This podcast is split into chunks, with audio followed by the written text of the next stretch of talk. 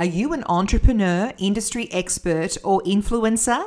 Did you know that speaking is one of the highest paying professions in the world?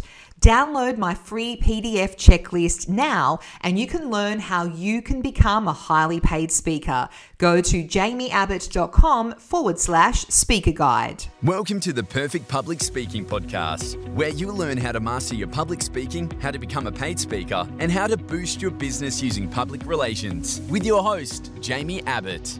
In today's episode, we're going to be talking about speaker bureaus. You know, those magical entities that help speakers find gigs and they take a cut of their hard earned money.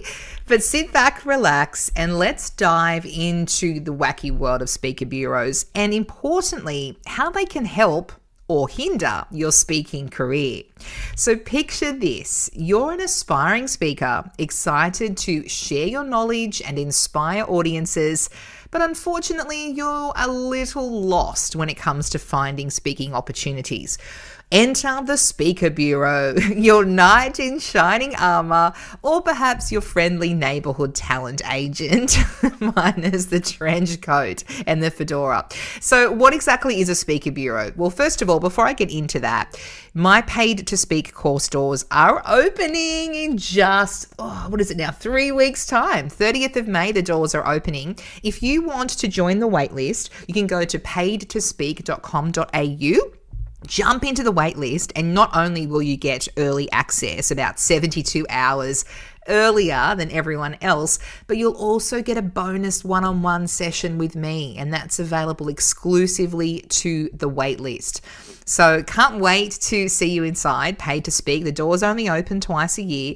But on the issue of speaker bureaus, if you join the course, I'm going to give you a list of 16 of the top bureaus in Australia I've also listed the bureaus in the US as well for our US listeners, um, but I have a lot of Australians, so I've gone through the top 16. It's pretty much the best ones, the, the biggest ones, uh, and I've got a US list as well. But in a nutshell, they're agencies that represent speakers, and what they do is they connect speakers with organizations seeking someone to wow their audiences. And like any talent agent worth their salt, they can also help negotiate fees, manage contracts, and handle logistics. Sounds great, right? well, it's not all sunshine and rainbows because they typically do take a commission on your speaking fee. But hey, you've got to pay the piper, right? And as I say to a lot of clients and a lot of my students who go through pay to speak, these are gigs that you wouldn't otherwise get. So let's just say, look, I've seen 35% commissions paid out with some of my students. If you're getting a $10,000 speaking gig and you're parting 3,500 of that, that's still $6,500 gross, that uh, gross income, I mean dot gross that you wouldn't have got otherwise. So think of it in that way. So let's dive into the nitty gritty details of how speaker bureaus can help you in your quest for speaking stardom. And I do encourage you to consider speaker bureaus and make that a part of your strategy as a paid speaker.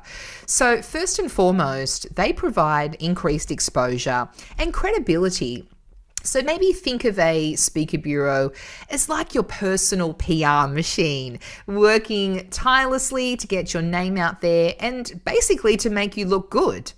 You know, speaker bureaus have connections with event organizers and industry insiders, and that means that they can open doors that you might not even know existed. Plus, they also can help you sort of craft a speaker a speaker's bio that'll make you sound like the next Tony Robbins, um, even if you're still working on that whole walking on hot coals thing that Tony Robbins does. Um, so, next up, we have negotiation. As a speaker, you want to be fair, like be paid fairly for your time and expertise. And let's face it, a lot of us are not master negotiators. So that's where the Speaker Bureau is gold. They come in and they've been around the block, you know, a few a few times and they know the ins and outs of the industry. So what they can do is help you to score the best possible deal. And while they may take a commission, they're also pretty motivated to get you the highest fee possible, like a real estate agent like you know a, a, musician's agent. After all the more that you make the more they make. So it's a win-win. Now let's talk about contracts and logistics. So if you're like most people the mere mention of the word contract is enough to make your eyes glaze over.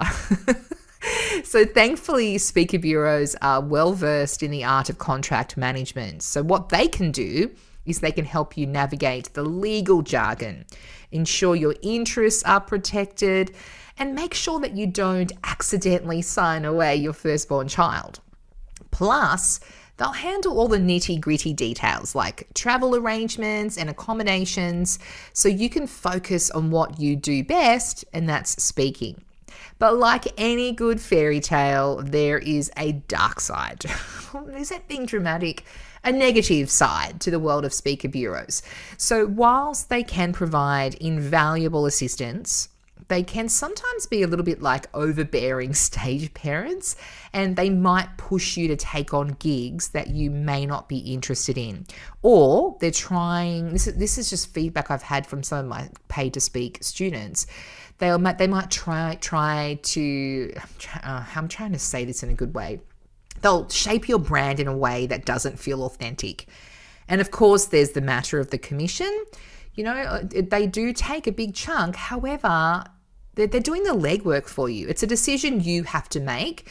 Um, and so, one thing I will also say is, and this is really important, and I do emphasize this to all of my clients, all of my students, if you are on a, a speaking uh, event that has been lined up by a speaker bureau, this happens all the time.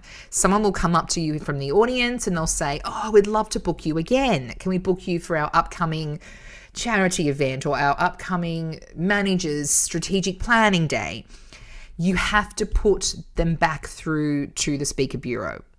If you don't and they find out, you will never get any work from them again. You just don't do that. So it's you really want to do the right thing and they will continue. They'll appreciate that. It's about developing that relationship with them. So you have to put the client back through to the speaker bureau. And I know that can be annoying because they'll think, oh, I don't want to have to go back through that speaker bureau to book you. I'll forget about it. They just want to book you direct. And it can be really tempting because you think, oh, I'll just cut out the commission. But don't do it. They will find out and then you'll get no work. So think long term, think strategically, think about relationships and doing the right thing because you're only getting that follow up job because you were there from the Speaker Bureau in the first place. So, how do you find the perfect Speaker Bureau? To guide you on your journey to speaking success? Well, if you join Pay to Speak at paidtospeak.com.au, doors are opening the 30th of May, a couple of days earlier for the waitlist.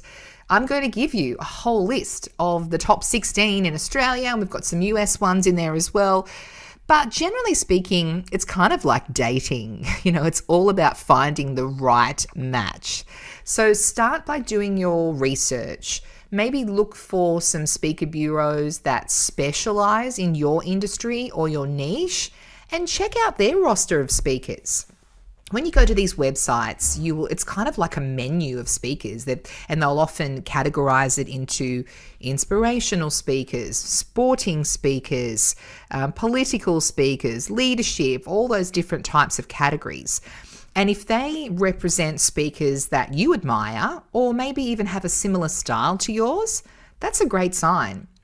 Next, ask around for recommendations. I'm giving you my top 16 in Australia, and we're just we're still building the, the US list as we speak. Um, you're going to have a stack in there as well.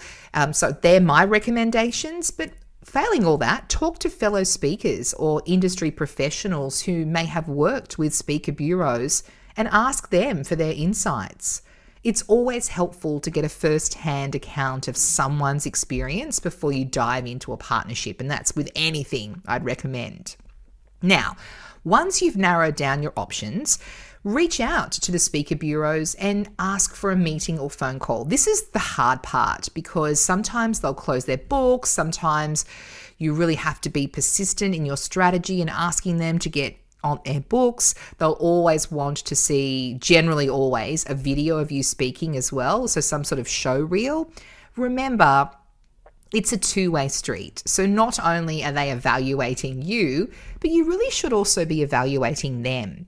Don't be afraid to ask questions about their approach to representation, their commission structure, and just the types of speaking engagements that they can help you secure. You know, this needs to be worth your time as well. And after you've gathered all of that information, it's then time to make a decision. So, weigh up the pros and cons, consider whether the benefits of working with a speaker bureau outweigh the commission they'll be taking. And remember, it's just really essential to trust your gut. If something feels off or too good to be true, it probably is. so there you have it. My list that I'll give you in Paid to Speak, though, is my trusted list. I've recommended clients go there and they've had huge success. They're reputable speaker bureaus. Um, but that's my take on the world of speaker bureaus and how they can help or hinder, mostly help, your speaking career. Now, whilst speaker bureaus may not be for everyone, right now I'm currently not on the books of any speaker bureau at the moment. I've got enough work coming in myself, but and I probably, uh, you know, this has kind of been a great refresher for me. I probably should reach back out and put myself on these speaker bureaus again. But partnering with the right speaker bureau can open doors. It can secure lucrative speaking gigs. I've got so many clients, so many of my students having great success with speaker bureaus because they are helping you, they, they help them make a name for themselves in the industry. But just remember to do your homework. As I said, trust your instincts and never forget that in the end, you are the star of the show. So, thanks for joining me in this episode of Perfect Public Speaking.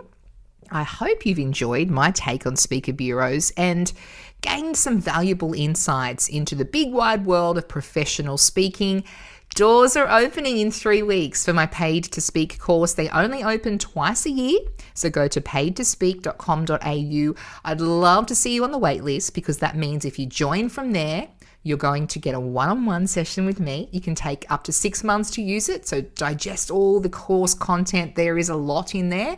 We've got a group coaching session in July and um, that's just an opportunity to ask questions. And then from there, you get a one on one session. So you get everything you need to launch your paid speaking career.